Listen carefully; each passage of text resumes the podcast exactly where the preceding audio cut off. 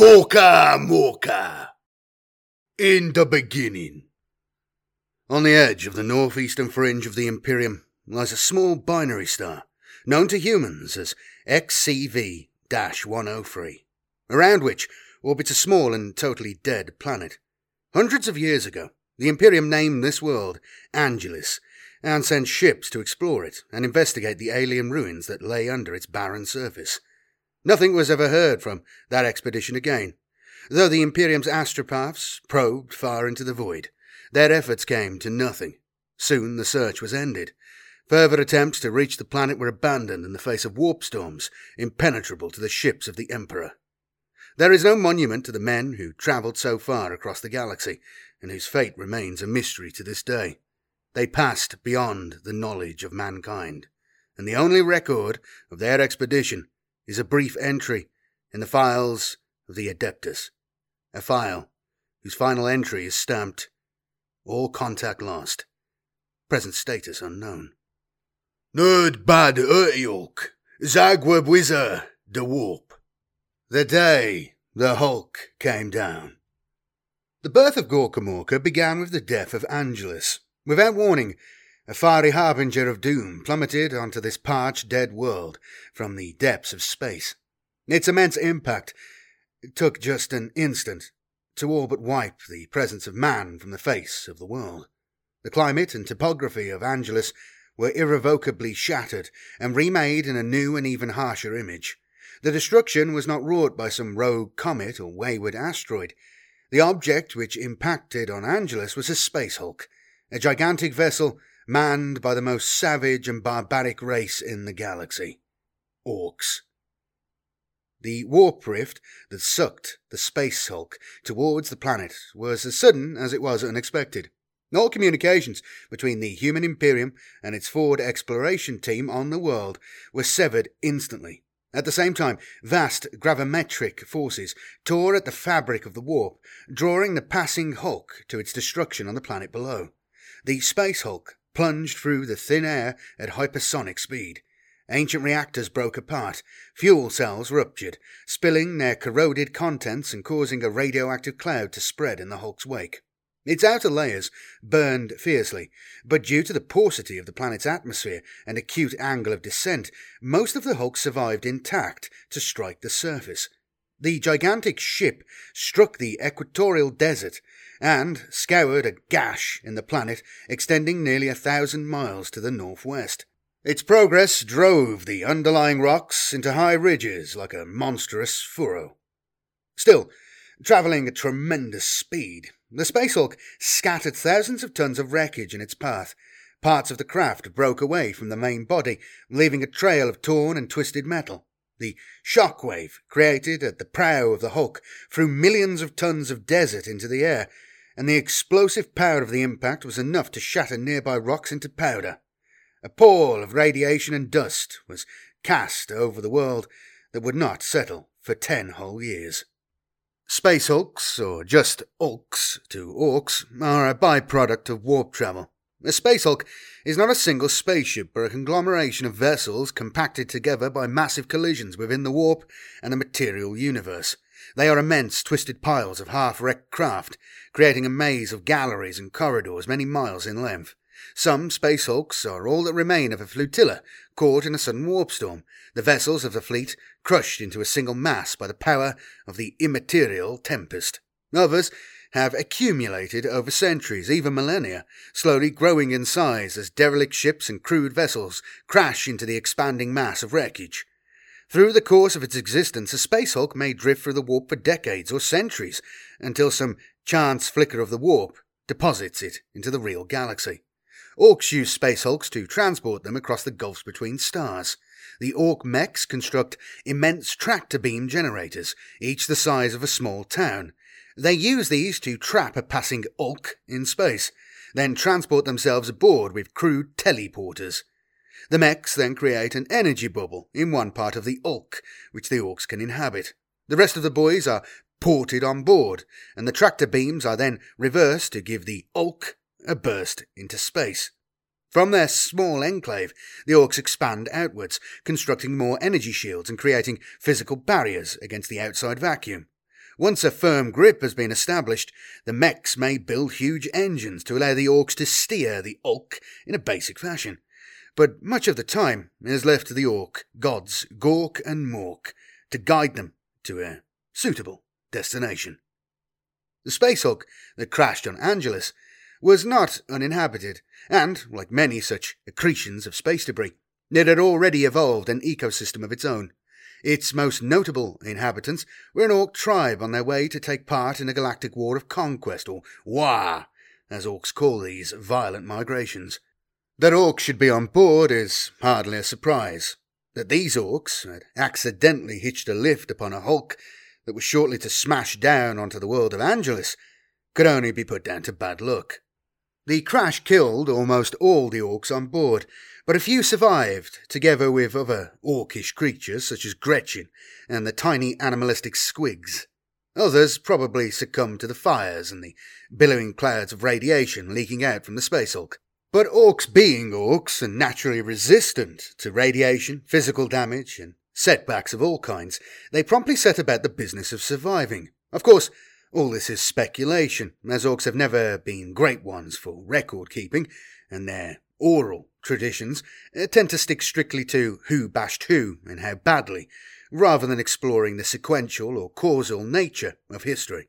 Nonetheless, in the light of later events, we can be fairly sure that this is roughly what happened.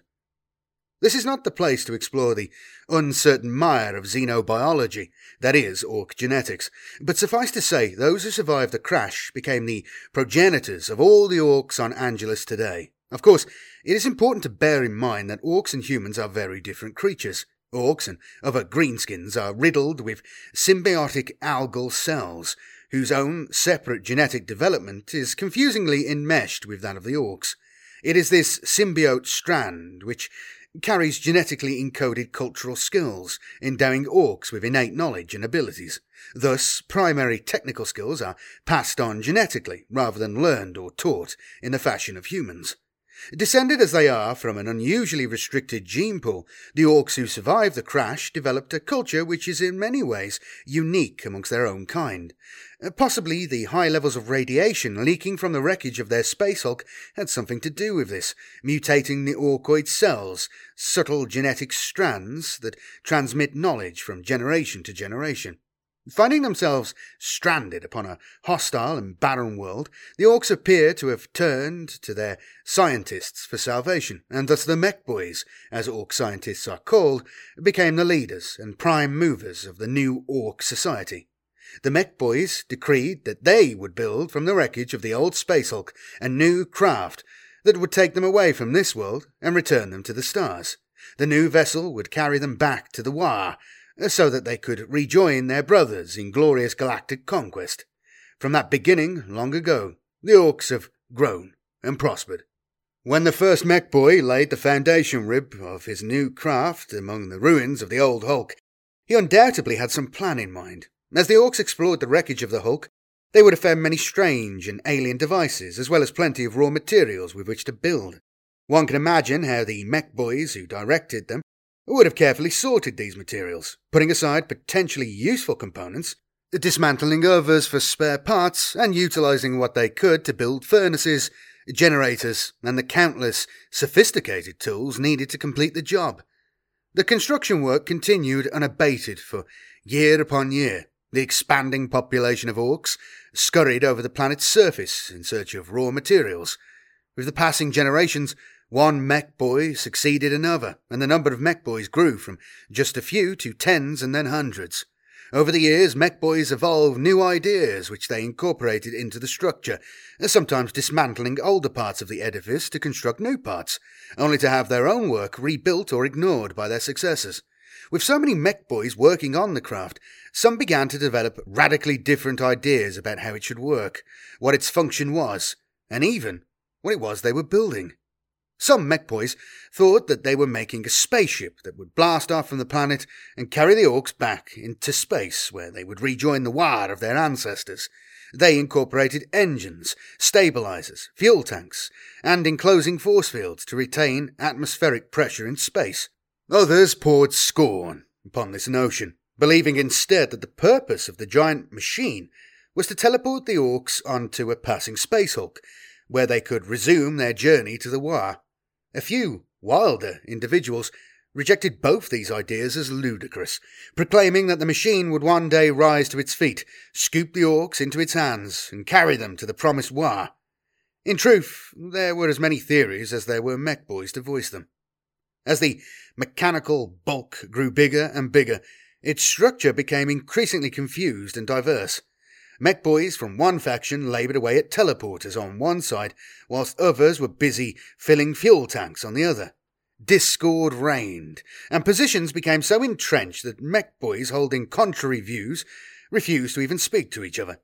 Matters were complicated by the fact that the Orcs have retained no formal records or historical perspective. Their scientific knowledge was intuitive and sometimes led them in bizarre and opposite directions. The experience of space itself was openly questioned, and even the true origin of the Hulk wreckage and their own past was forgotten. Amongst all this anarchy of activity, the Orcs retained one clear thought that they were building their salvation. One day, the machine would awake and carry them away from here and back to the war. This was certain, and no orc would stop to question the validity or the importance of that single obvious fact. Besides, as the work continued, the shape and size of the construction had begun to take on a form that stirred primeval instincts amongst the population. Above the huts and workshops that the orcs called Mechtown, the bulging outer shell towered like a massive torso. Vast rockets on either side resembled the broad legs of a squat colossus. Topping the structure was the command center, like a massive scowling head. For miles in every direction, the squat form could be seen by the orcs as they dug and hacked amongst the wreckage, searching for more materials to add to its bulk. Quite when the orcs began to think of their creation as a god is impossible to say. Perhaps that was always the intention, but more likely its towering presence worked its way into their collective psyche. What had probably started out as an accidental resemblance soon became a deliberate part of the design, as rockets were rearranged and sections removed to enhance the appearance of the god. Soon all the orcs were referring to their creation as Gork or Mork, after the two fierce gods of Orkdom. As far as the orcs were concerned, a wondrous thing had happened, for the gods themselves had come to save them and take them back to the war. Or at least one of them had. And that, it seems, was the source of much of the trouble that followed. Over the years, the Mech Boys had endured differences in opinion about their creation that had led to arguments, fights, and protracted feuds. These had been mostly personal affairs, which hadn't really stopped progress for very long. However, the Orcs were soon to suffer their first crises since arriving on the planet. The causes of this traumatic division seem bizarre to the human mind, yet human history itself is full of sectarian violence, whose origins are every bit as perverse and incomprehensible. The crisis stemmed from the view amongst some mech boys that the god they had built was Gork, whilst others took the view that the god was in fact Mork. These two factions became known as the Gorkers and the Morkers, and the dispute soon spread to every orc in Mechtown, not just the Mech boys. Soon it was impossible for an orc to go into an alehouse or squig market without finding himself embroiled in a debate as to the merits of one view or another. Orcs who had cheerfully referred to good old Gork since they were pups suddenly found themselves violently opposed to neighbours who happened to greet the tower each day with a carefree Morning, Mork!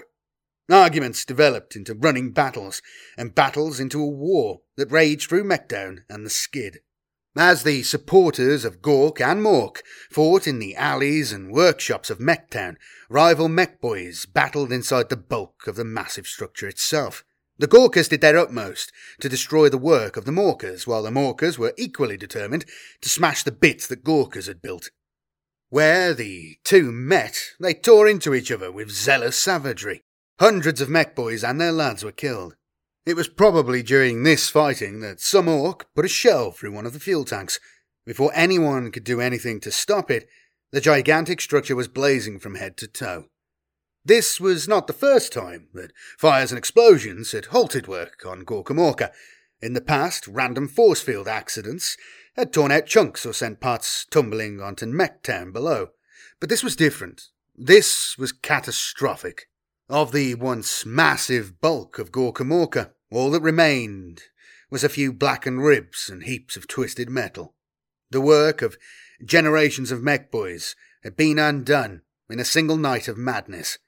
This disaster finally brought the mech boys to their senses, and they called an immediate halt to the hostilities which still raged all over Mechtown.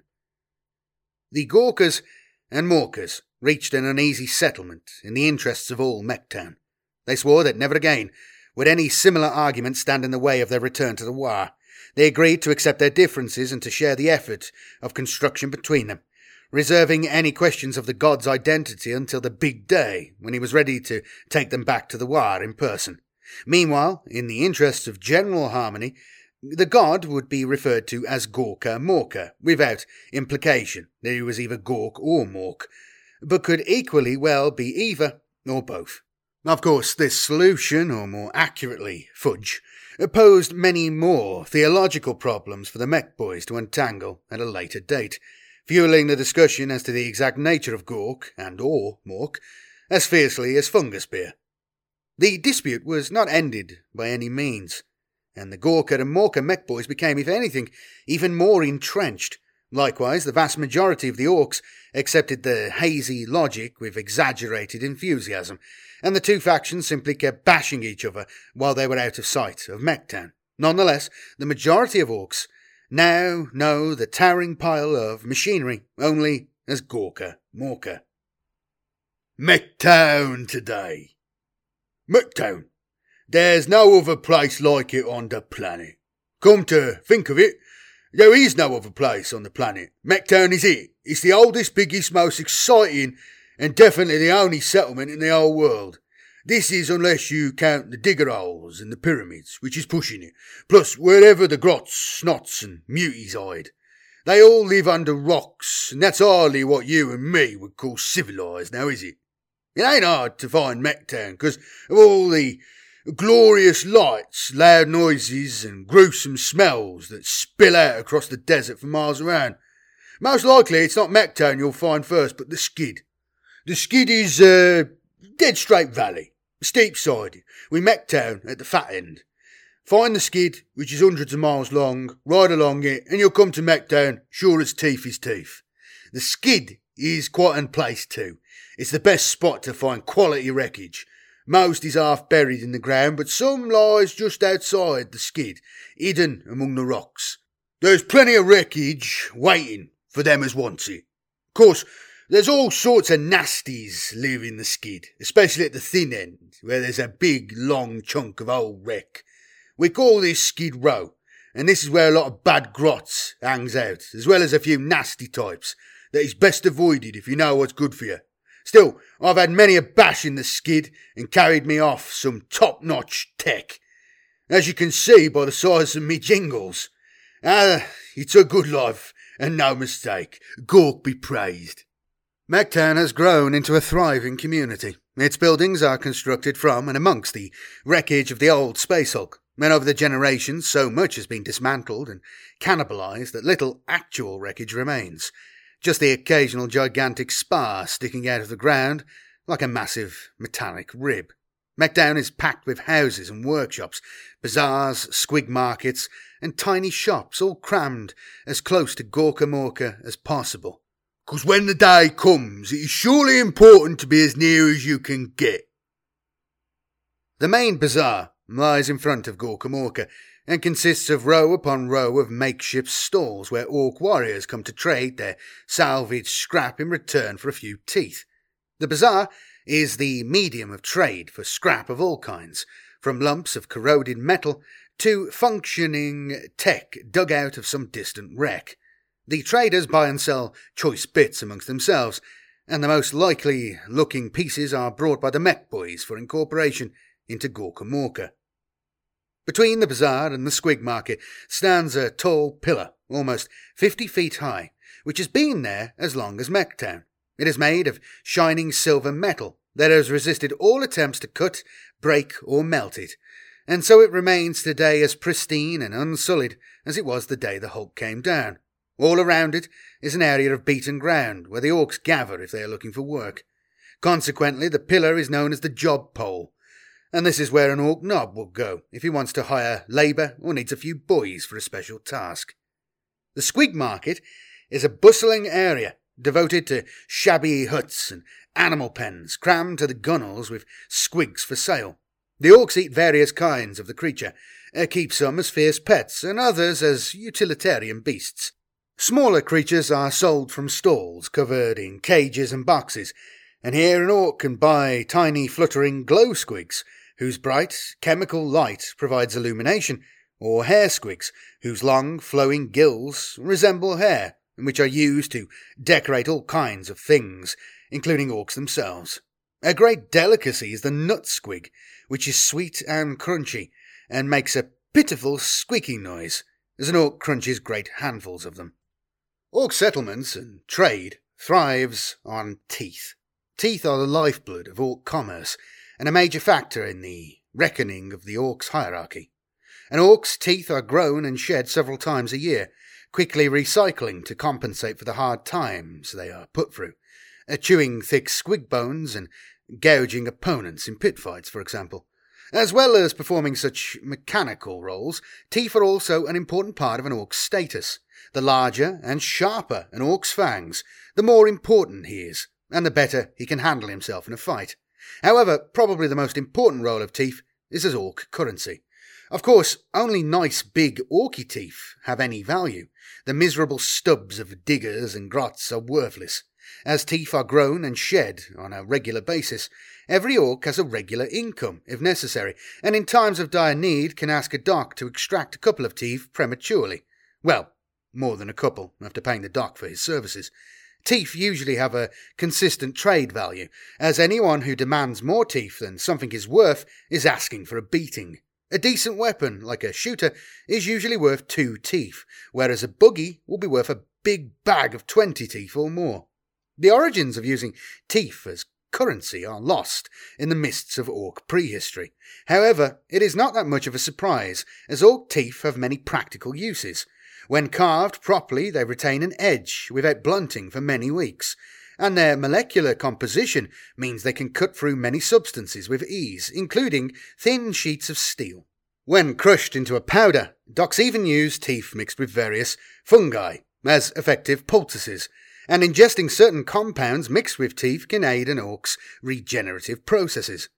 Despite these properties, orc teeth, if not purposefully crushed, eventually disintegrate and fall apart, making sure that even the richest orc's hoard will never last him forever.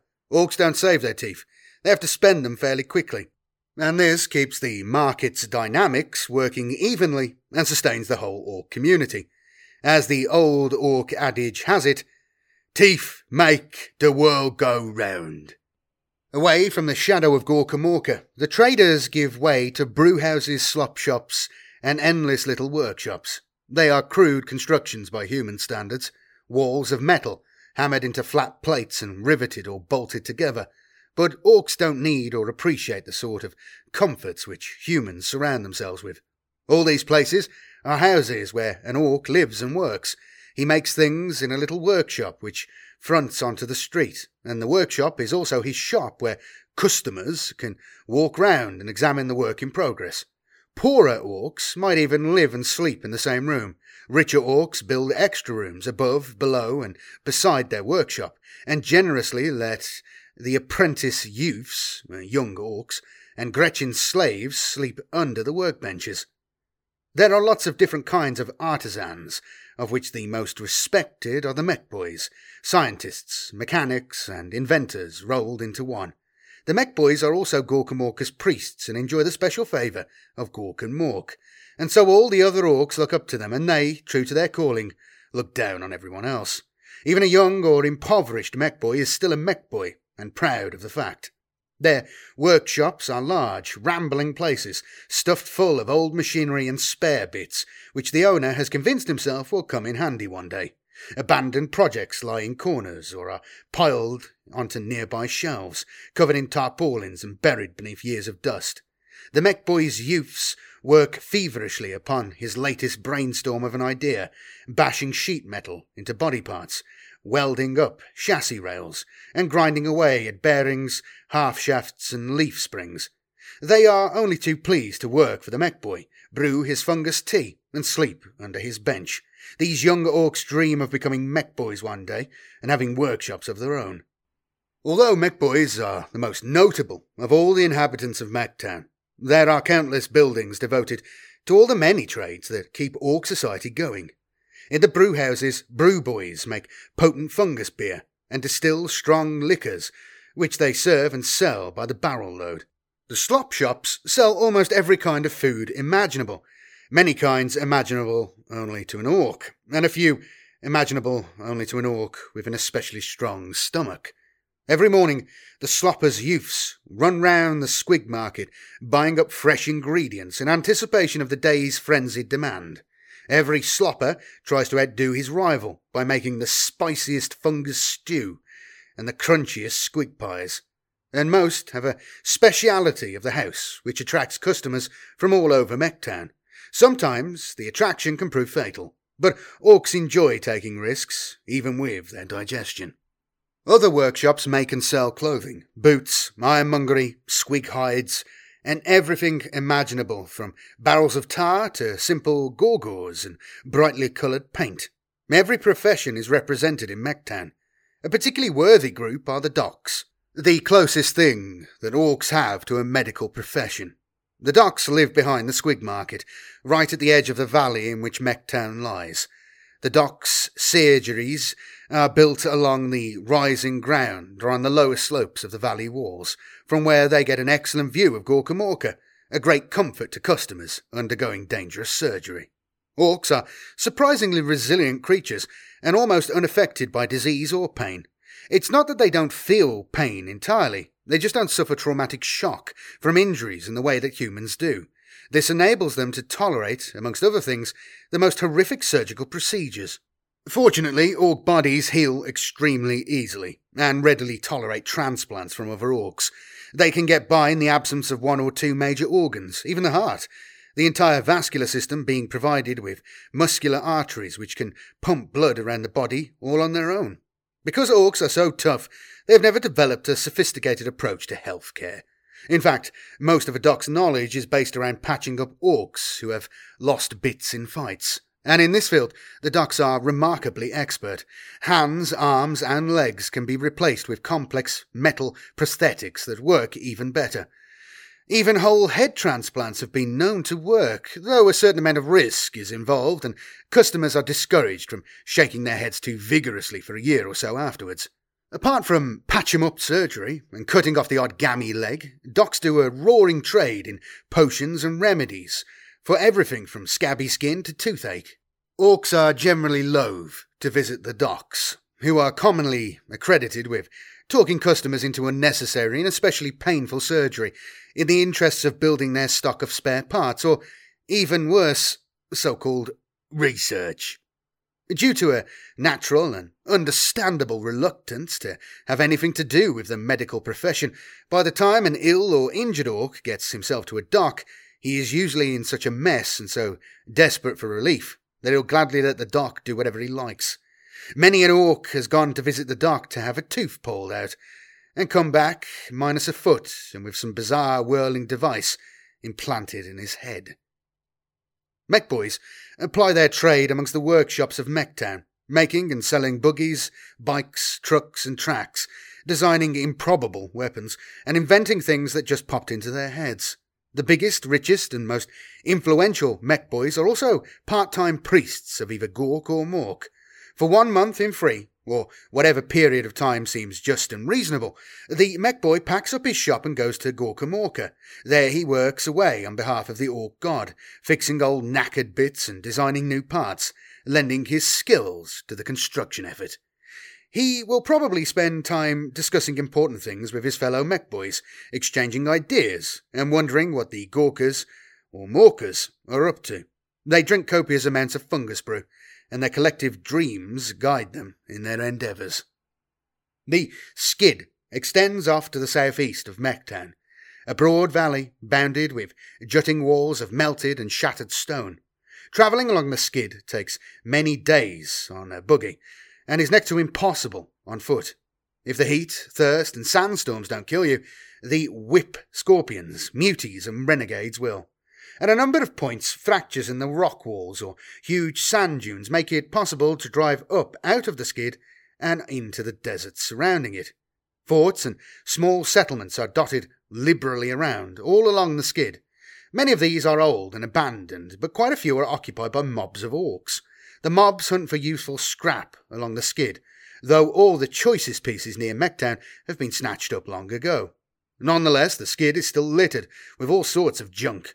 Rusting frames of ancient spacecraft jut out of the ground. Huge metal plates and pipes are fused into boulders or patches of vitrified sand. Cables and wiring snake among the rocks and detritus. The high rock walls of the skid make its edges relatively cool and shady in many places.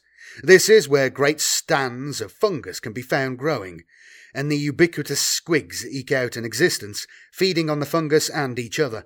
Gretchin runaways, looking for fame and fortune away from the orcs, end up lurking in the fungus groves until they either get recaptured by slavers or work up the guts to make the rest of the journey down to Skid Row.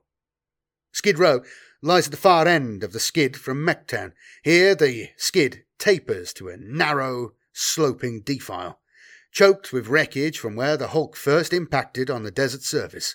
Skid Row is ruled over by the Gretchin Revolutionary Committee, as personified by the infamous Red Gobbo.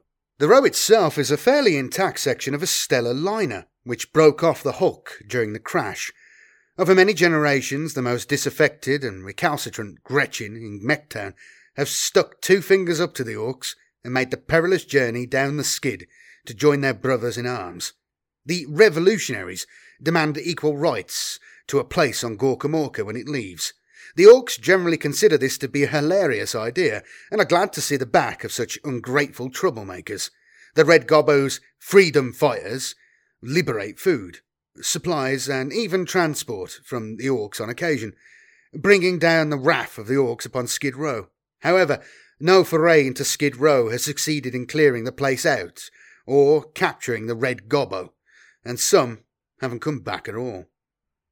Northwest of Mechtown, the flat desert horizon is broken by a huge rocky mesa, or butte, which covers several square miles. Atop this, the silhouettes of the pyramids rear up like sharks' teeth. Nobody knows who built the pyramids or how long they've been there, but they were around long before the orcs arrived.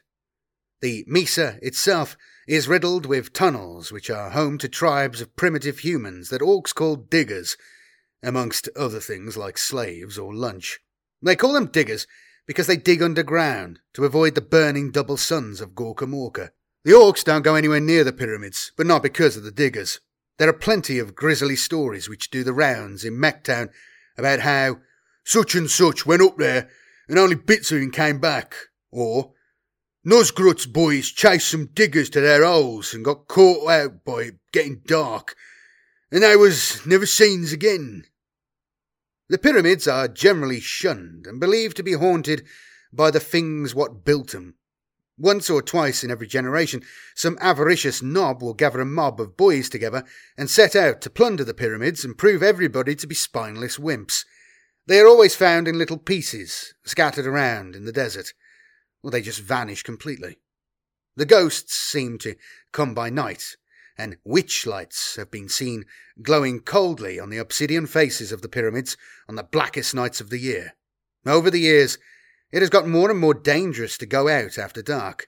According to the stories, the things only used to get you near the pyramids after dark. Nowadays, boys disappear at night, out in open desert, miles away from the pyramids, and some forts have been found empty, their mobs apparently having vanished into thin air. Outside the skid, Mechtown and the pyramids, the desert stretches for miles in all directions. The desert is searing hot during the day and icy cold at night. Rocks, sand, bleaching bones, and rusting metal are the only features of any note. Apart from the orc forts, shimmering in the heat haze and huge chunks of wreckage shed by the Hulk as it carved out the skid. Many of the wrecks lie in deadly rad zones, which promise only slow death for any who go too close. For miles around Mechtown and along the skid, The desert belongs to the orc mobs. Their forts dominate the land, and the dust plumes kicked up by their vehicles can be seen everywhere. The mobs spend most of their time mining buried debris from the hulk and battling over the choicest scrap still lying around in the sands. There are many derelict forts too, their mobs having fallen victim to the perils of the desert or abandoned their mine to seek out richer pickings elsewhere. Empty forts often become temporary homes to rebel grots, raiders, and other, even less savoury denizens of Gorka Morka. All around the feet of Gorka Morka is a sprawling bazaar where the orcs trade stuff, either made in Mechtown or brought in by the mobs. The principal unit of exchange is teeth, a common currency amongst all orc kind. Teeth can buy anything an orc could want, except for the one thing that every orc does want. The ambition of every orc is to earn passage on Gorka Morka, for when Gorka Morka walks, flies, or teleports the boys to wherever they are going, it is apparent that there may not be room for everybody. Even if there was room, not everybody can go first, and by implication, somebody has to go last. And maybe that somebody won't get to go at all. Years ago, the Mech Boys solved this complex theological matter by issuing metal tickets or tags which the owner wears around his neck on a stout chain to proclaim that he has earned his passage. The Mech Boys melted down some old redundant parts of Gorka Morka and beat out a huge sheet of metal which they cut into small tags. The Morkers stamped half the tags with Mork's mark, and the Gorkas stamped the other half with Gork's mark. Both sets of tags promised a place on behalf of the god himself. When an orc performs a spectacular deed or makes some significant contribution to the construction effort, the mech boys dig into their bag of bits and reward the orc with a tag. The tag is inscribed with the orc's name so that it is all clear and above board, that he has earned his tag and not just stolen or found it. Not that any orc would dream of passing off a dud or fake tag. Gorka Mork would know. The orc proudly ties the tag around his neck, confident that when the day comes, he will march beside Gorka Morka in the big war. Prudent orcs try to obtain as many tags as possible, and at least one Morka and one Gorka tag to be on the safe side. Plainly, when the big day comes, an orc with more tags will take precedence over an orc with less. An orc wears all of his tags all of the time, as you can never be sure when Gorka Morka will do his thing. A rich and successful orc therefore wears a substantial necklace of metal pieces, often referred to as his janglies. New mobs form in Mechtown all the time, striking out on their own to battle all the other mobs for a piece of the action. They are made up of tough orc warriors and adventurous youths, hoping to make a fortune out in the desert and along the skid by collecting scrap. More important, they want to fight the other mobs to prove they're the most brutal and cunning orcs on Gorka Morka. Although many orcs never leave Mechtown, there are plenty who are ready to if the opportunity of joining a mob arises. The lure of untold riches, renown, and as many fights as you could want is a strong incentive to the pioneer spirit of Gorka Morka. Generally, an orc nob will decide to set out in search of fame and fortune, and will set about gathering a trusty band of like minded orcs to follow him.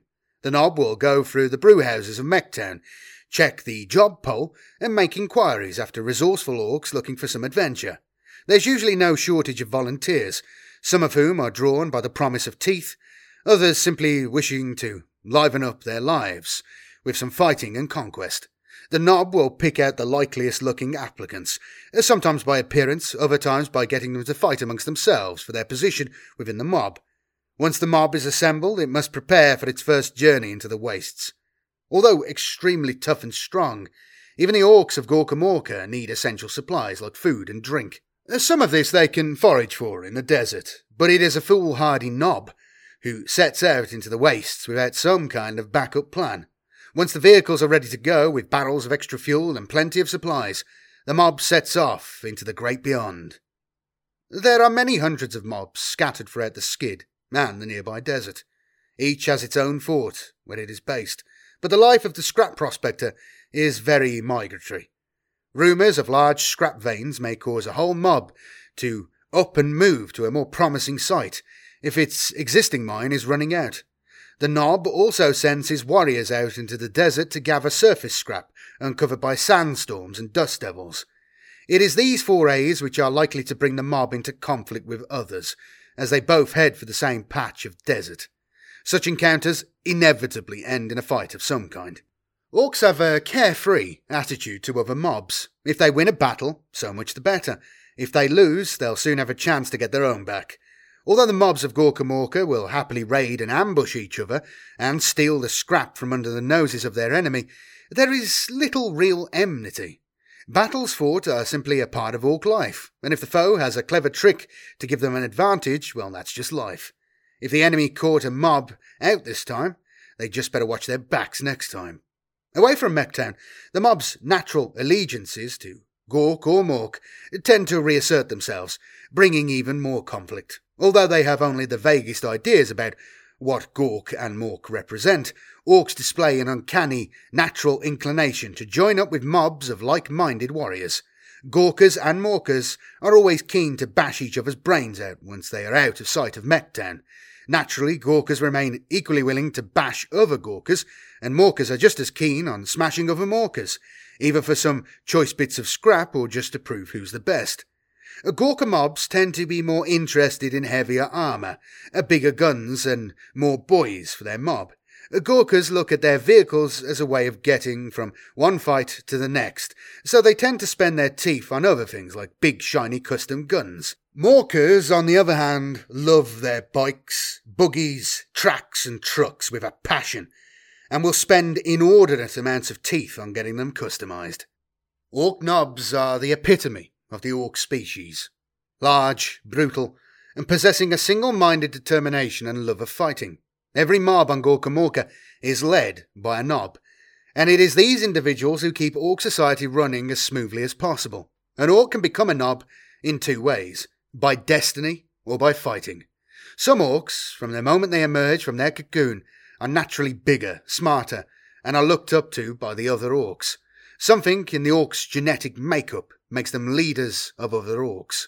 As the orc matures, his status increases, and his belligerent attitude to bossing other orcs around will cause it to grow even bigger. Other nobs start out as one of the boys, but fight their way to superiority by winning lots of fights, getting lucky and being cunning, usually in that order. Nobs are rare orcs with equal measures of vision, determination, energy, and enough brutality to get things done. The nob is what holds a mob together and gives it purpose. The orcs in a mob will follow their leader into the most dangerous firefights and on the most suicidal missions, almost without question. Ambitious nobs constantly scour Mech Town, recruiting the orcs they need to form a mob. Boys to do the fighting, youths to make up the numbers and do all the running around, adventurous apprentice mechs called spanners to fix the vehicles and so on. All nobs aspire to be the big shots around Mechtown, the ones all the other orcs step out of the way of on the streets.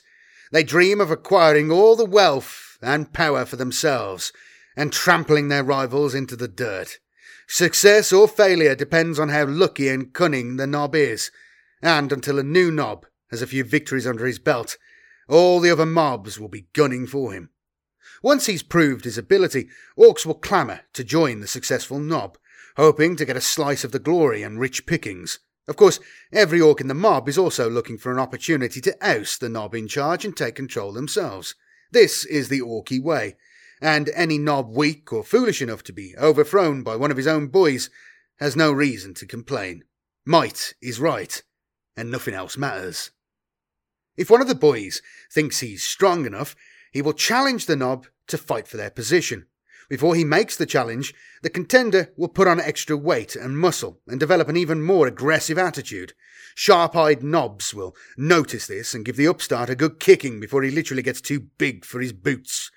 If the developments of the young orc goes unnoticed, uh, they will eventually challenge the nob to a pit fight. On Gorkamorka, these are public spectacles fought in pits at the foot of Gorkamorka itself. The gods will decide the winner. Pit fights are brutal affairs as many are fought only with teeth and claws, or maybe a knife, or some knuckle dusters. The two orcs will be primed up for the fight for days, even weeks in advance, and the battle may last a long time depending on how well developed the contender has become.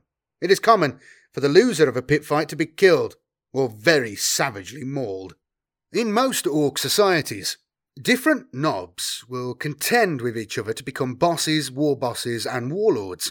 However, on Gorka Morka, the mechs have risen to a position of command, and the nobs must constantly battle each other to display their status and wealth. Combined with the harsh environment and battle for Gorka Morka tags, this means that even for Orc society, Gorka Morka is a savage, cutthroat world where the weak will be quickly killed and eaten. Once a Nob has recruited enough orcs to form a mob and scrape the teeth together to afford vehicles to carry them, they can set out into the desert. A big crowd of mechs, boys, traders, inquisitive Gretchin, diggers, and anyone else around at the time will gather to see the mob off. A few shouting advice, others yelling abuse or threats, some offering to do work or join them if they get lucky. Once out into the skid, the mob will start looking for a place to hole up and start building their fort. Searching for a place to claim can be a dangerous business and often requires the mob to travel many days from Mechtown. Other mobs will fight the newcomers at every opportunity. Rebel grots will trail the mob, looking for an opportunity to steal their stuff, and sandstorms and muty raiders always threaten to sweep out of the desert. Undaunted, the mob will keep on looking for a rich vein of scrap where they can establish their stronghold. There are hundreds of such veins where the wreckage of the hulk has been buried in the sands by centuries of storms or forced far below the surface by the violence of the impact. At times, sections of whole ships are uncovered, their twisting corridors leading beneath the sands to a fortune in unplundered tech. Most veins are simply compacted masses, an unidentifiable agglomeration of metal smashed together. First, the mob will construct crude huts from debris found on the surface. This is the most perilous time in a mob's career, and many unlucky orcs have found themselves caught out in the wilderness with no shelter as night closes in. Some mobs have disappeared to the monstrous denizens that lurk in the night, while others had horrifying encounters that have left them more than slightly unhinged. However, if all goes to plan, the orcs will start to dig beneath the surface for more scrap. Some of this they will trade with the mechs, while large metal plates and other useful bits will be built into a simple wall. As the mob digs and finds more scrap, it will add to its defences and trade its scrap for more useful bits in Mechtown. In quite a short time, the mob's fort will be visible from quite a distance, its rusted and pitted walls of buckled plates and twisted girders rising from the dunes.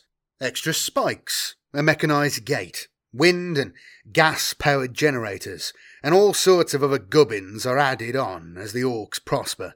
Although the orcs may roam far and wide in their search for more scrap, it is their mine which will provide a steady source of income and their fort that acts as a base of operations. Here the mob's captives are put to work by the slavers.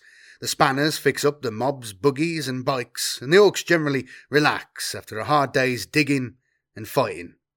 Most importantly, the fort offers some protection against sandstorms, enemies, the scorching heat of the twin suns, and the haunted nights of the desert. Few orcs have travelled into the deep desert and returned to tell the tale. Muty raiders, rival orcs, and rebel grots are but the least of the dangers for a prospector explorer. First of all, it is easy to simply get lost and wander the wastes until thirst and heat kill you. In the depths of the desert, there are deep seams of fine dust where buggies or bikes sink under in an instant.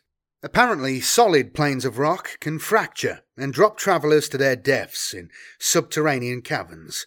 Towering windstorms can whip up without warning to bury warriors and their machines or suck them up to be torn apart in their spinning vortices.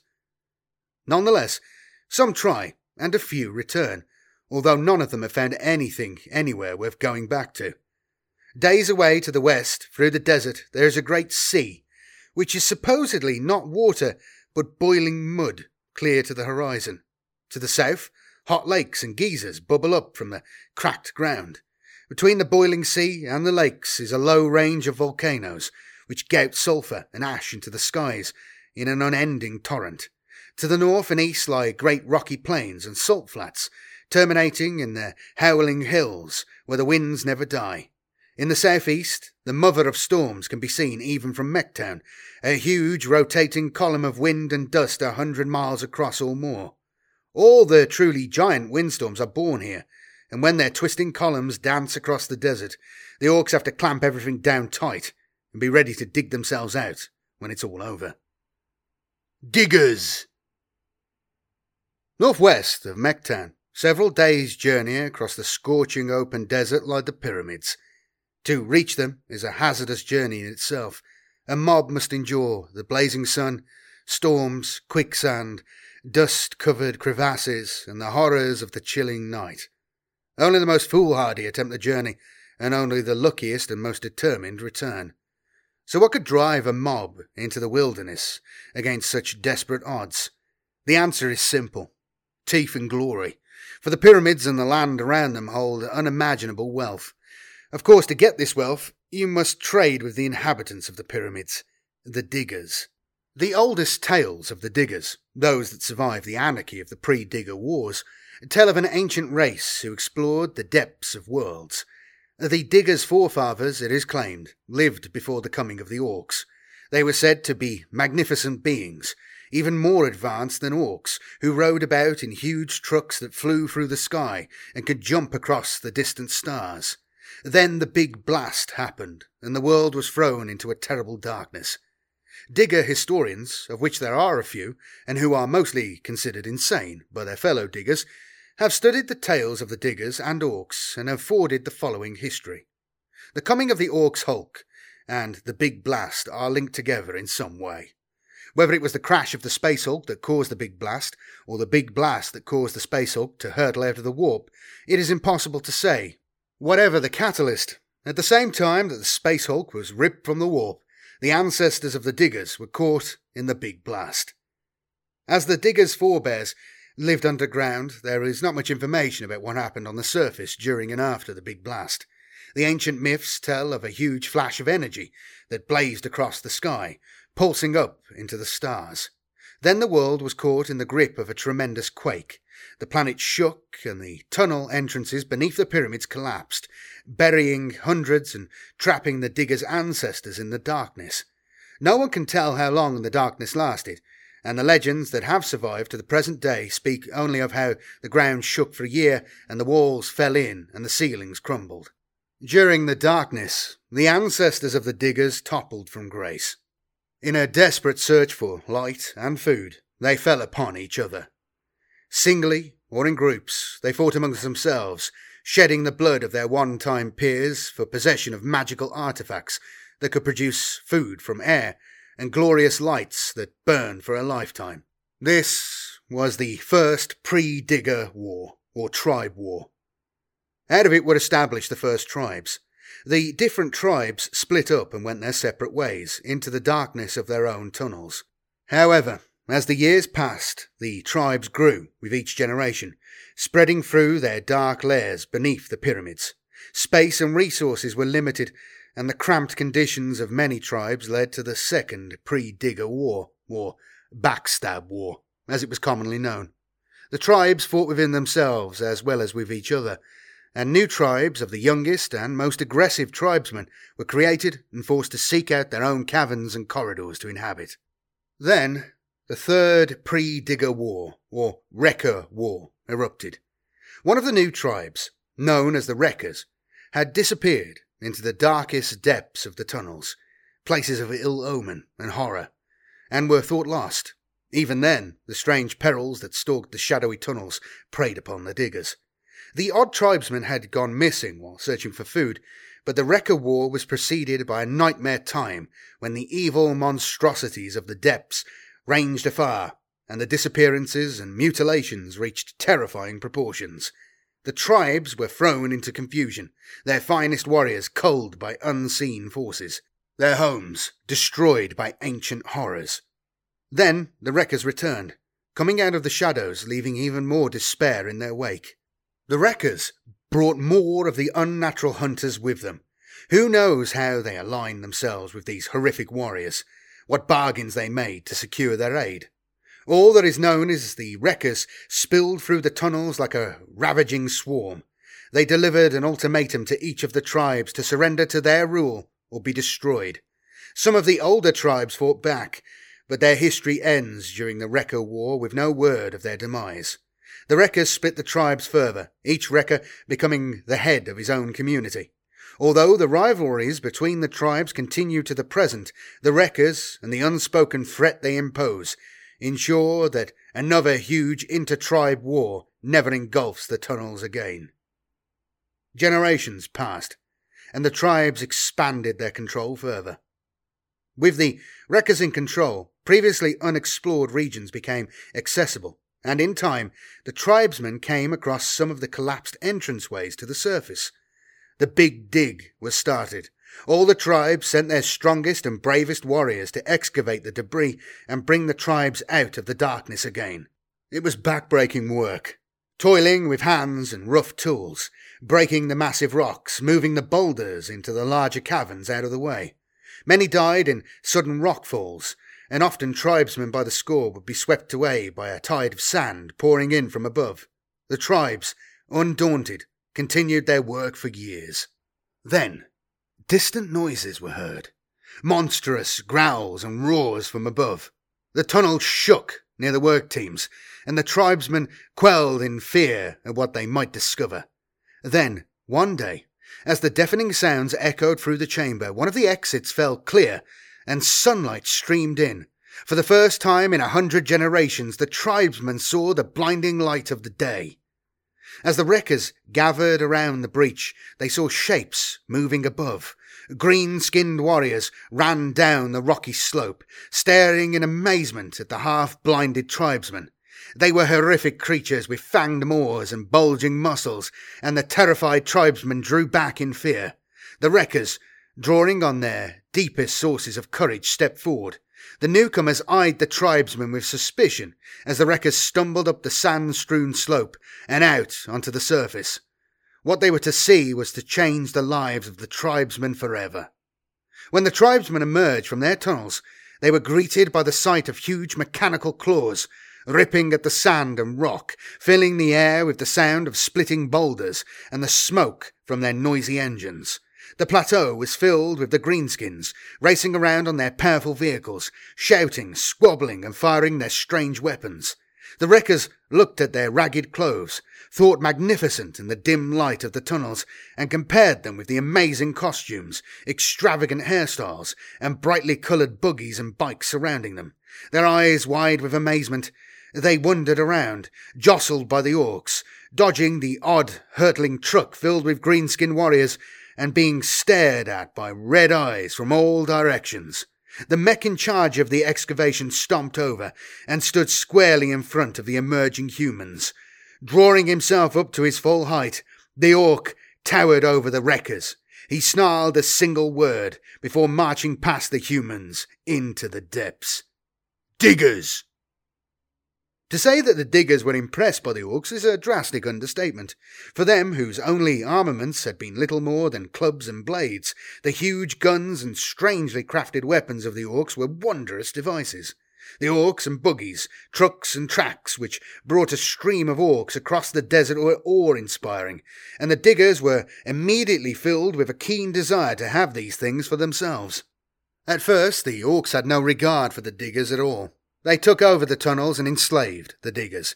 They heard the diggers' stories of buried artifacts and stole any example of ancient technology they could find, selling them on to the mechs.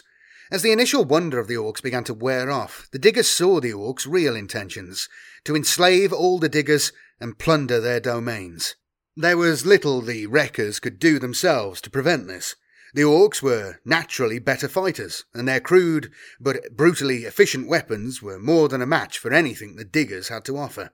Then, one night, as the orcs laughed around their camps outside and bullied the diggers in the tunnels, the wreckers' hideous allies made themselves known.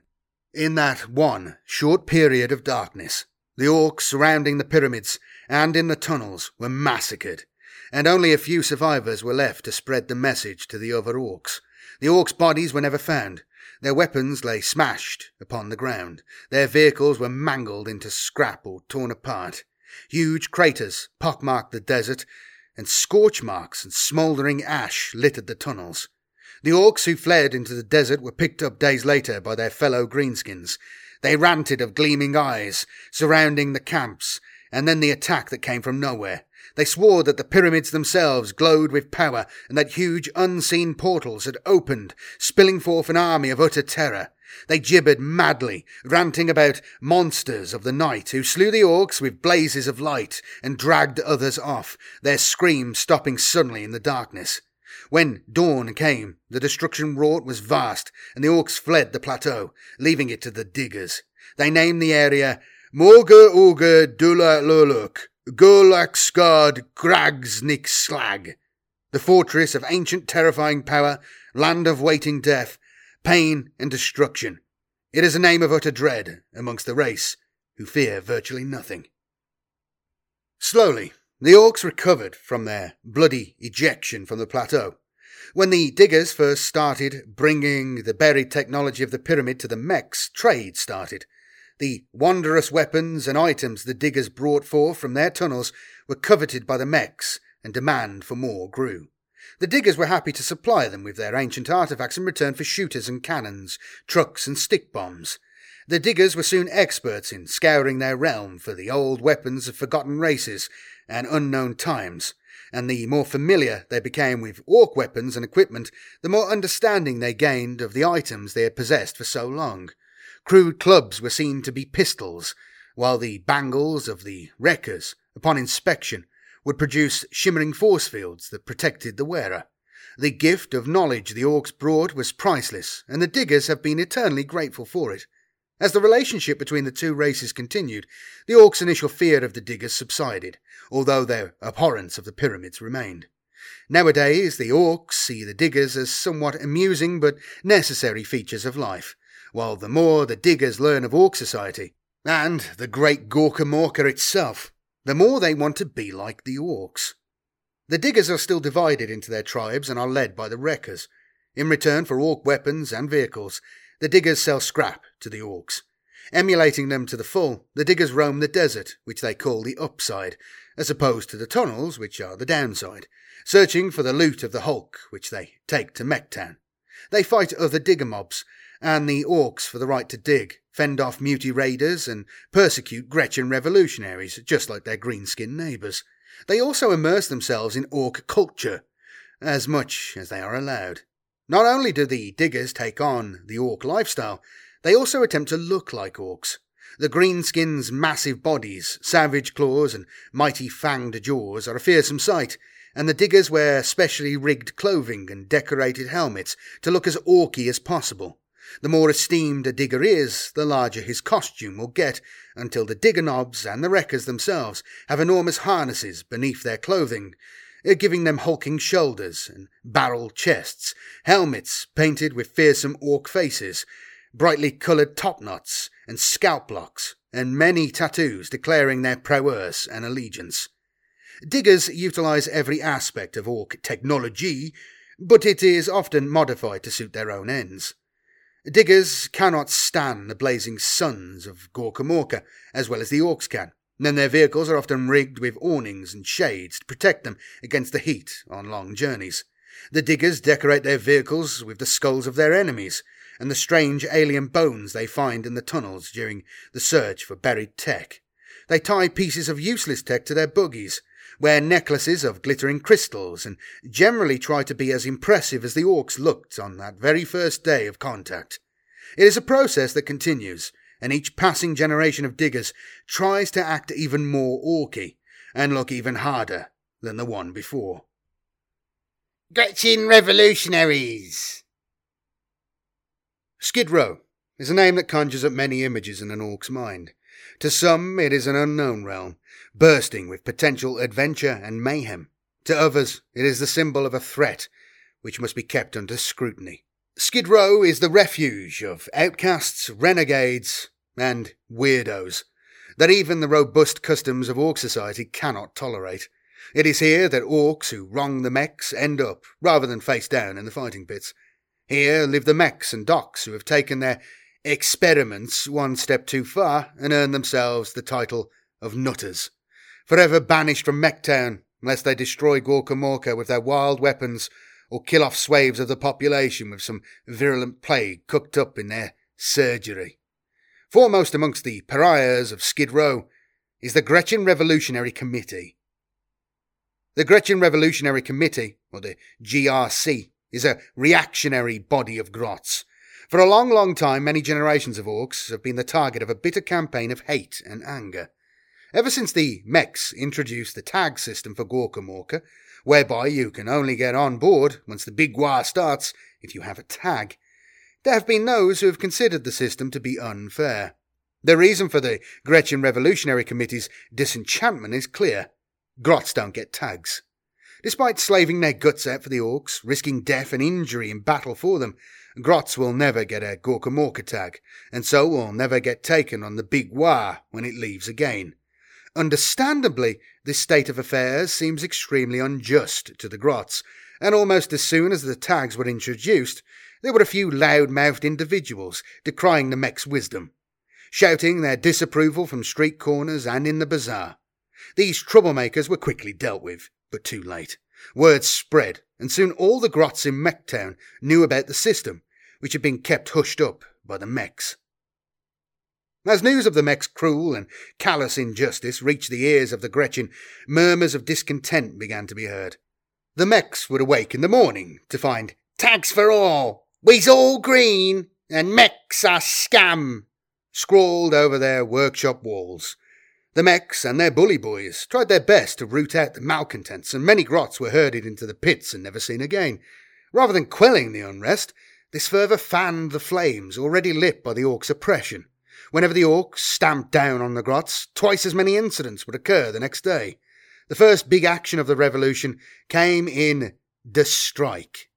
Nobody knows how word was spread amongst the sprawling buildings and myriad alleys of Mechtown, but one day the orcs shuffled out of their crude beds to find that the grots had stopped working. The cooking fires weren't lit, the stalls in the bazaar weren't set up, guns weren't polished, the streets were choked with filth, and the engines and furnaces of the mechs were silent and cold. There were no grots in sight, not a single one. As the orcs gathered about the foot of Gorkamorka, staring around in amazement, the sound of distant high pitched chanting came along on the desert wind. In their hundreds, the grots marched down Mechtown's main thoroughfare. Raised above the mass were ragged banners with the slogans of the revolution daubed on them. Rise up, grots of Mechtown! Down with tags! And equal rides! As the procession came nearer, the orcs could make out the bizarre chant. What do we want? Tags! When do we want 'em? Now! What do we want? Tags! When do we want 'em? Now! And so on. The tramp of diminutive feet echoed through the silence of Mechtown as the grots marched ever on. The Grots parade stopped just short of the orcs assembled around Gorkamorka, and a small contingent of the leaders came forward, bearing their equal rides standard. The most important and respected mech stepped out to meet them halfway. After talking for a few minutes, during which the voices of both sides grew steadily louder and angrier, the mechs moved away and formed a huddle to confer with each other. The mechs debated with each other for the whole morning, Uh, during which the suns rose higher and higher until it was nearly midday. Then suddenly the mob of mechs broke up and marched determinately back to the grot's representatives. Without warning, the orcs attacked their smaller cousins, punching them to the ground and beating them with the butts of their guns before literally kicking their heads in. The banner pole was snapped across a knee, and the bright flag of the revolution was cast into the dirt, trampled and spat on. An angry roar reverberated across Mechtown, and the Gretchin, incensed by this baseless assault, surged forward en masse. Before the mechs realized their danger, they were swamped by the mob and disappeared from sight. Still, the grots charged onwards until they crashed headlong into the main group of orcs. Taken aback by this outrage, the orcs were initially swept aside as the grots tried to storm Gorkamorka and get on board. However, as their initial shock turned to anger, the orcs counterattacked. Drawing their clubs and choppers, they charged into the grots and a swirling melee erupted. The larger orcs smashed down many of their foes, but the grots were angry and had the vast superiority of numbers. Although many of the Gretchin fell, the orcs were grappled to the ground and overwhelmed. Nobody knows who fired the first shot, but soon the orcs had reached for their shooters and cannons and were blazing away at the grots. Scores of slaves fell in the most unexpected salvo, the dirt roads of Mechtown stained with their blood. Then the grots split. Some of them launched themselves at the orcs, snatching weapons and turning them on their owners, while the rest of the mob scattered, running for their lives. Mechtown became embroiled in a series of running battles. Mobs of grots lay in wait in slop houses and alleys, ambushing the orcs as they searched for the revolutionaries. The orcs themselves started a fire sweep of the workshops and brewhouses, gunning down the grots where they found them. All afternoon the scattered battles continued. Valiant as their fight was, the grots could not win against the superior arms of the orcs, and soon they were surrendering in their hundreds. As night fell, peace descended, and those who had not given up the fight slipped away into the darkness, looting and burning what they could before they left. While the Gretchin who surrendered were beaten back into their lives of drudgery, the diehards who had left Mechtown made their way to Skid Row. It was an arduous odyssey, as the column of discontented ex slaves trudged the hundreds of miles along the skid, forced to scavenge for food and water. Many of the rebels died, their bodies left where they fell by their comrades, who themselves were too exhausted to think of anything other than the next step. Day after day, the blazing sun taking an hourly toll, the grots marched towards Skid Row. At night, they would find what shelter they could, huddled together in the ruined forts of past generations. As the grots moved further from Mechtown, the night brought other terrors than the freezing cold. Glimmering figures would appear in the distance, indistinct but radiating an ancient malevolence that poured forth like a tide of fear. Daytime was no better. Whip scorpions lashed out from their shadowy hiding places to paralyze stragglers before dragging them into their lairs to be devoured. The massive maws of sand gulpers opened up beneath the trudging figures, some of them so large they swallowed a score of rebels in one horrendous crunch of serrated shell. Carrion beasts circled in the air, swooping down when the column had passed to pick over the bodies of the fallen. Amongst their adversaries, and a few hate filled battles with wandering orc mobs, almost two thirds of the original dissidents lost their lives. Weeks after they had set out, the survivors shuffled into sight of Skid Row, its rusted and pitted walls and spiralling, twisted girders rising into the sky before them. Occupying Skid Row was no simple task either. The Gretchin had to fight against the manic outcasts who already skulked within its dark corridors and echoing chambers. They had to evict numerous beasts which had taken up residence, and on more than one occasion, some of those who reached the haven lost their lives whilst exploring its metallic labyrinth. Some simply disappeared, others were killed by renegade orcs, while even more stumbled into areas filled with toxic gases or unleashed floods of corrosives that washed through the corridors, stripping anyone in their path to the bone. However, Never once did any of the rebels consider returning to Mechtown to seek forgiveness. Hatred burned in the revolutionaries' hearts, and they vowed to exact revenge for the hardships and agony they had endured. At first, scattered groups took every opportunity to attack the orcs who approached near Skid Row, and the bravest even set out on deliberate raids. Over time, things began to get more organised, and nobody now can remember when the Gretchin Revolutionary Committee was originally born. From Skid Row, the rebels launched raids on orc mobs as they returned to Mechtown and stormed poorly defended forts to steal scrap and wreak havoc. Over the intervening centuries, Mechtown has provided a constant supply of new recruits to the revolutionaries. Although the original fighters may have died, their cause lives on, and the quest to avenge the Strike Day massacre continues as fiercely as ever. The Gretchin Revolutionary Committee tries to drum up support in Mechtown, waiting for the day when the next uprising will come.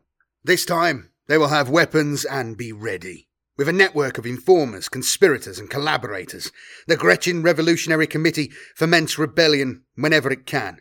It runs a secret smuggling operation to enable grots who wish to join it to get out of Mechtown. It has agents in the slave market, preparing the grots for sale for the big day. Bands of revolutionaries scour the skid for newly emerged orcs and grots, killing the orcs before they can swell the ranks of the enemy and taking the newborn grots under their wing, training them for the cause.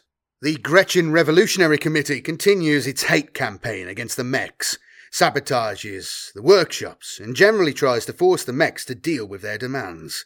Amongst the Gretchin Revolutionary Committee, there is one faction which is particularly embittered, formed of the most spiteful, grudge bearing, and sociopathic of the revolutionaries.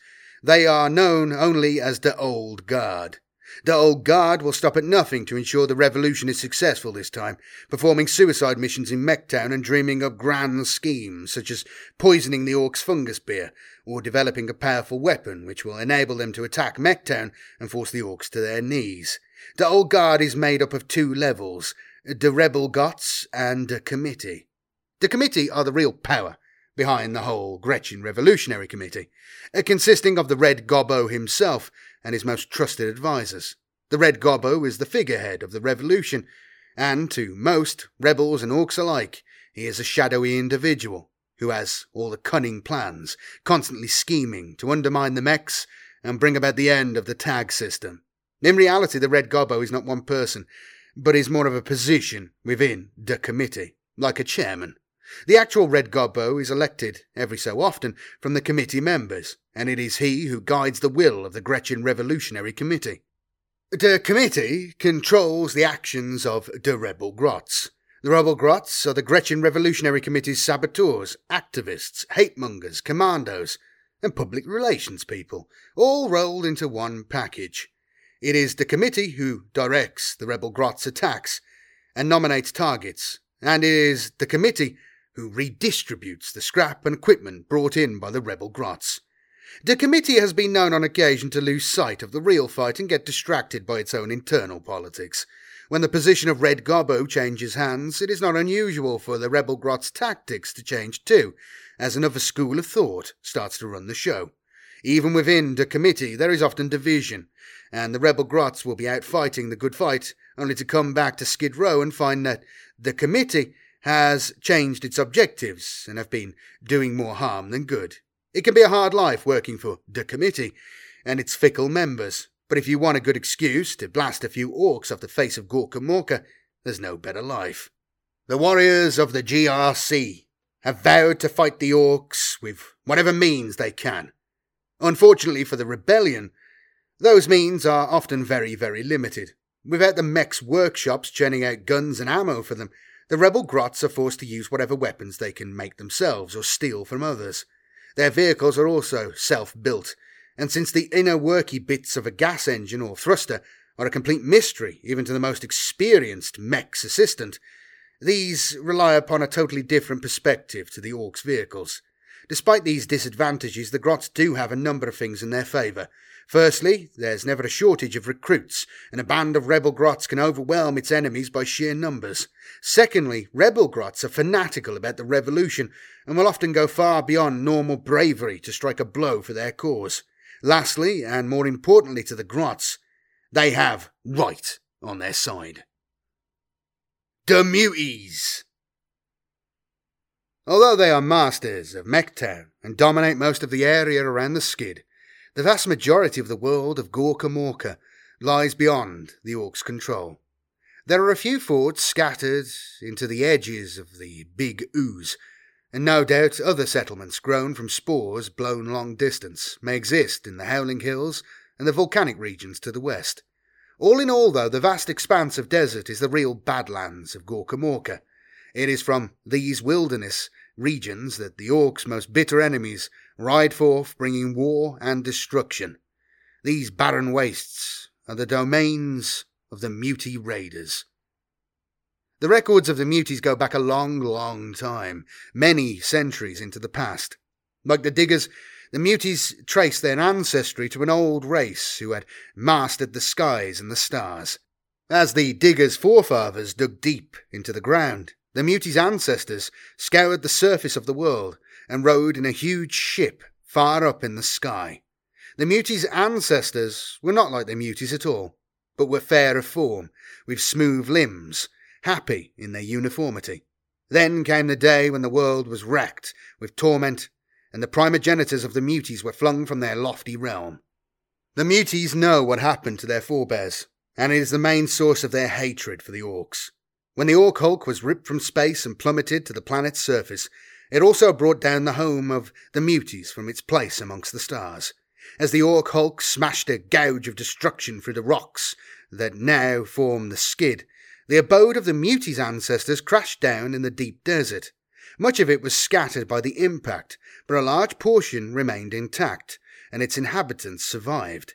Stunned, they emerged from the wreckage of their home to look upon the world around them and found a dusty wilderness of blazing hot days and freezing cold nights. In their struggle for survival, they set about restoring their realm in the face of the savage desert winds and dust storms. Not only was grit and sand brought across the desert by these gales, but also noxious clouds of gases that were billowing from the wrecked hulk many miles away. Radiation leaked into the planet's atmosphere, spreading like a deathly pall across the desert. Slowly but increasingly, with each passing generation, the muties' ancestors began to change. Racked by the virulent mix of radiation and toxic chemicals in the air, the forefathers of the Muties found their bodies warping, Many died, unable to withstand the horrific environment they were born into. Only the strongest survived, but they were hideously altered. Their deformities varied. Some had distorted skeletons, extra limbs and eyes. Others found their muscle structure mutating or their skin formed into a hard stone like layer. As the strong prevailed, future generations became more twisted, and soon the fair faces and clean limbs of the ancestors were but a distant memory.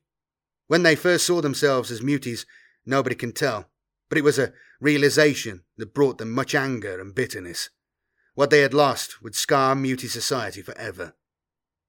Throughout the years of mutation, the muties laboured to restore their dwelling to some semblance of its former power. Using their technical skills, they mended the rent plates, rewired broken circuits, and repaired much of the damage caused by the descent through the air and impact on the surface. The name of the dwelling was forgotten, but one generation, upon inspecting a new area of their realm, came across its title. Amongst the scorch marks and blast holes, dim letter forms could be made out. Iter Vigila. And their base was renamed with its ancient title. Iter Vigilia. Iter Vigilia has regained much of its former glory. The work of centuries has restored much of its power supply and other systems. Most importantly, the Muties gained access to its huge storage banks of information. Although it is a constant battle to keep the generators working, uh, to maintain the energy conduits, and to repair the all too frequent blackouts and short circuits, the Muties have managed to learn much about Eta Vigila and other wonders of technology. Through generations of keepers, this ancient knowledge has been passed on. New data has been carefully recorded and, when possible, entered onto the databanks. Old litanies and rites of law are passed on to the keeper's apprentices, along with the collections of scrolls of wisdom. Through this process of learning, the old ways are kept alive. The secrets of the Mutie's forebears remain, and their memory is not lost. Ever since their first contact with the Orcs, the Muties have hated the Greenskins. Listening to the tales of their Hulk's crash, it became clear to the Muties that the Orcs were responsible for sending Eta Vigila crashing down to the planet. Not only had they brought the Muties' ancestors so low, it was the Hulk that had corrupted and mutated them down through the centuries, turning them into the hideous creatures they are now. This was a crime of unimaginable horror, an act so vile that there could never be peace as long as one orc remained to stain the world with their presence. As well as the righteous fight against the orcs, the Muties continued the ancient quest of their ancestors, the search for knowledge. The Muties roamed the desert looking for any remnants of their forebears' technology, old assayers, campsites, bunkers, and redoubts, and any other evidence of their passing. The keepers record this information and pass it on to their apprentices before handing it on to the cognoscenti, those who are responsible for running and updating the files inside Eta Vigila's massive memory banks. This also brings the muties into conflict with the orcs as they clash over buried scrap and arcane technology. The rulers of Eterna Vigila are known as the Cognoscenti. It is they who maintain Eta Vigila's vast database and assimilate information gathered by the raiders. The cognoscenti also choose the keeper's apprentices and hear the solemn vows when one of their followers takes on the mantle of seeker. Only the most courageous and strongest of the muties become seekers, and it is a position which brings both honour and peril. The seekers who chant their vows before an assembly of the cognoscenti are charged with continuing the quest. It is the seekers who must encroach upon the orcs' territories, seeking out the antique equipment of the past, it is the seekers who scour the desert in search of other muties, for there are bands of scattered brethren who have never heard of Eta Vigila, who are descended from the same forefathers, but were separated from them at the time Eta Vigila was brought down. It is the Seekers who continue the war of retribution against the Orcs, forever punishing the Greenskins for their part in the destruction of the Mutie's ancestors and the debasement of their society. Only the bravest attempt the quest, and only the strongest willed and most resourceful survive to tell of it. Those who gain enough renown from the quest will one day be elevated to the hallowed rank of the true cognoscenti. They will be initiated into the most secret and ancient rites of the Mutie's forefathers, and they in turn will rule Eta Vigila. Part of Mutie society is their worship of the distant deity, Magod, the lexicons of the ancients tell of this mighty being who rules the stars. They explain how everything comes to pass with its will. The orcs have despoiled Magod's domain, and they must be crushed. At the very pinnacle of Eta Vigila lies the temple of Magod. It is a wondrous hall, filled with many technical marvels that even the greatest of the cognoscenti cannot decipher. It is claimed that from the temple it is possible to communicate directly with Magod, but none yet have been found worthy. The Astrath prophecy, made by the great Magos Gorvaz, tells of a time when there will be one among the muties who has the enlightened mind of Magod's chosen. This individual will be able to use the temple of Magod to ask for aid against the orcs. Magod will come with his vast armies and raise the orcs, diggers, and other foul creatures from the face of the world. At the moment of their triumph, the muties will be restored to their former bodies, cleansed of the orcs' vileness, and once again they will ascend into the stars and rejoice in the embrace of Magod. The muties strive for that great day, and their patience is endless. One of the aspects of mutie belief is the reason why Magod turned from their ancestors and allowed the orcs to cast them from the heavens. It is believed by the muties that their ancestors, for all their glorious wisdom and unsurpassable knowledge, had diverted from the path ordained by Magod. In their quest for mastery over machines, the ancients had lost sight of their own organic origins. By denying their own existence and shunning all but the machine, they offended Magod. Eager not to repeat the mistake of their forebears, the muties have restricted their attentions to Eta Vigila alone. Unlike the unholy orcs, they do not seek to construct crude vehicles to carry them around, but rather employ the natural resources they have to hand. The most common of these resources are mutie beasts.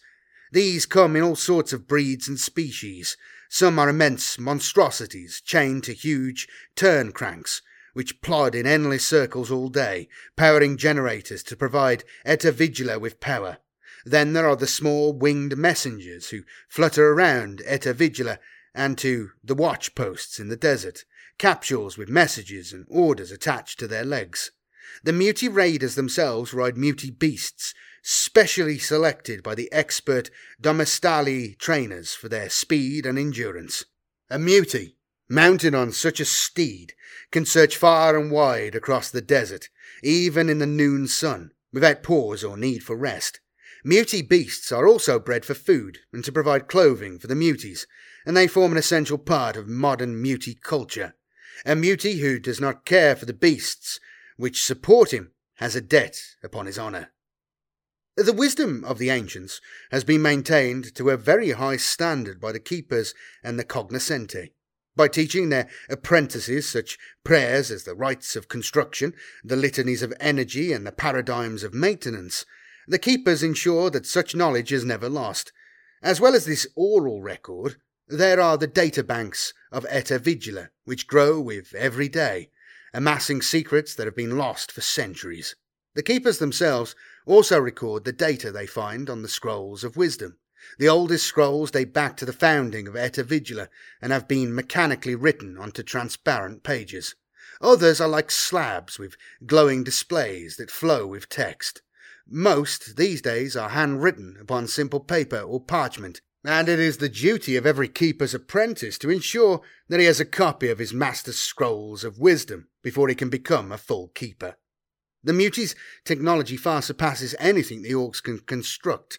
The ancient ways enable them to construct weapons of immense potential, utilizing the power of light, heat, and plasma in a way that the Orc mechs will never fully comprehend.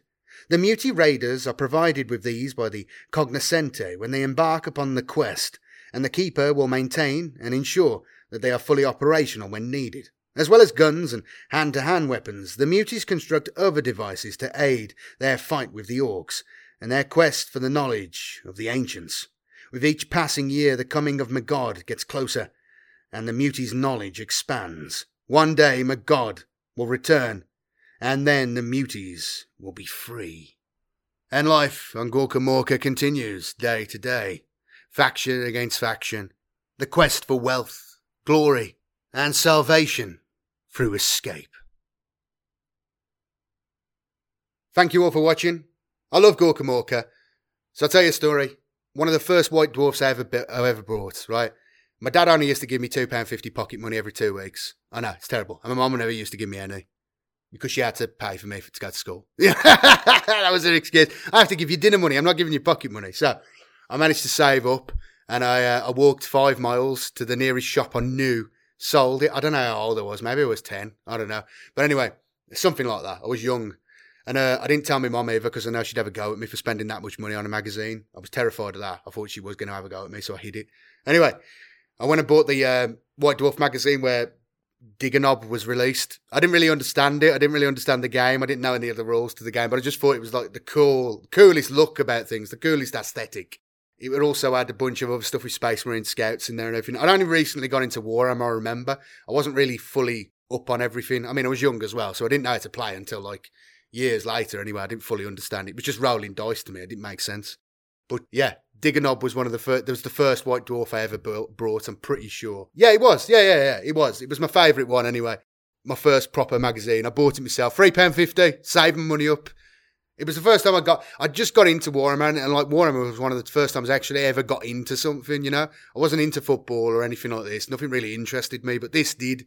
So it's got a special place in my heart. But even just later on, when I started to understand it and everything more, I actually knew what was going on. Uh, Gorkamorka is just such a cool setting. It's amazing the work they've done. They've taken something, they've taken the 40k universe and crafted this whole separate little thing from it, and it's really fun.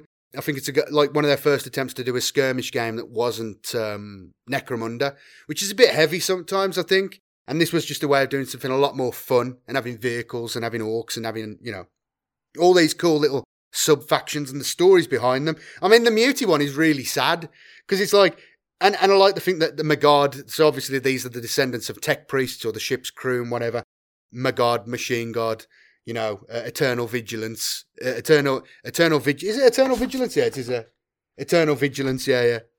That's the ship's name, but it's like just a remnant on a wall somewhere. They see the name Eta Vigila. That's all that's left, and they think that's the name. And they're just these mutants, and they're hoping that one day that uh, the emperor is going to come and save them. But if the emperor shows up, he's just going to the, the, whoever comes from the imperium, they're just going to be like exterminate these these degenerates, get rid of them. these these mutant abominations, destroy them it's sad, man. And the orc stuff's fun as well. Like they have this, like it's interesting. It's very interesting sort of uh, area of the lore, and I really like it. I'd like to see Gorkamorka return or something similar. I think it'd be fun. But uh, the whole thing with the diggers, and I'll tell you what the interesting thing is, because at the time, I don't think Necrons were even out. Maybe that was the the magazine I bought, and it had a free Necron on the front.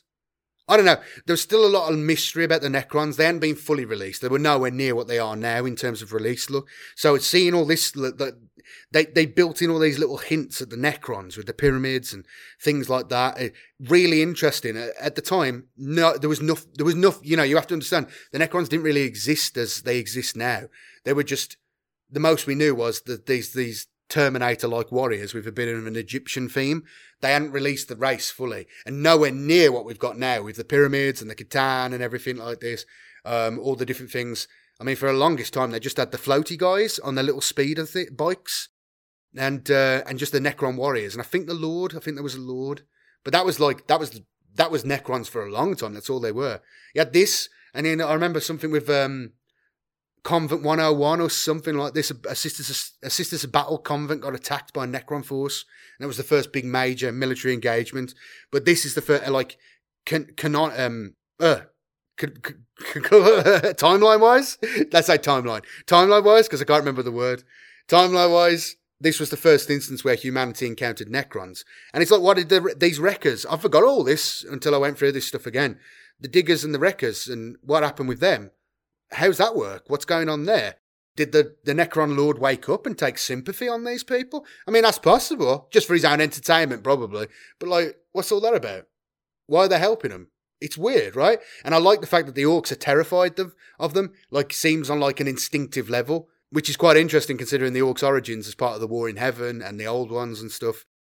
Interesting, right? Fun little snippets that they're slipping in there. Or at least you can read them that way. Anyway, cool models, cool things. And just looking through this book, I mean, look at this page. Look at this. Look at this band of lads here having a good old time. This was the golden age of uh, Games Workshop for me personally. The sort of um, mid to late 90s through to the early 2000s. For me, that 10, that 10 year period is like the golden era of 40k for me. When it stopped going from something that was a bit slapdash and everything to something that became a lot more professional, a lot more fun, a lot more clever, a lot more funny, a lot more interesting. The you know the model range just the the quality just went up insanely. You know the artwork, the professionalism that they displayed. I mean, people complain against about Games Workshop, I know, but like they went from nothing to this in a very short time. It was it was shocking, really. But yeah, the golden era for me. That's my core era, right? And then I decided I wanted to. Um, I'd like to actually kiss a girl. So I'd stopped doing the Warhammer for a while, and uh, when I did that instead, and it didn't go well either. For a couple of years, I had to find my stride. You know, don't worry, I did. I'm going to go now because I'm just thinking about um, unrelated things. Gorkamorka, great game. Go look it up if you haven't seen the pictures. But yeah, just look at these boys having a great time. I would have loved to have worked at Gate GW then. It looks like a right laugh.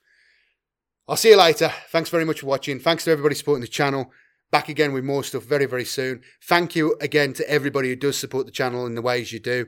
Um, recent people, thank you very much. You know who you are. I'm going to detail. Thank you very much. I really appreciate it. Um, and to anyone else who would like to support the channel, help me do the work I do here, please consider using the links below. Support me in some way if you'd like. But please do like the video, subscribe, hit the bell, like, uh, comment, give me a comment. Tell me what colour's better, because you know it's green. See you later. Bye bye.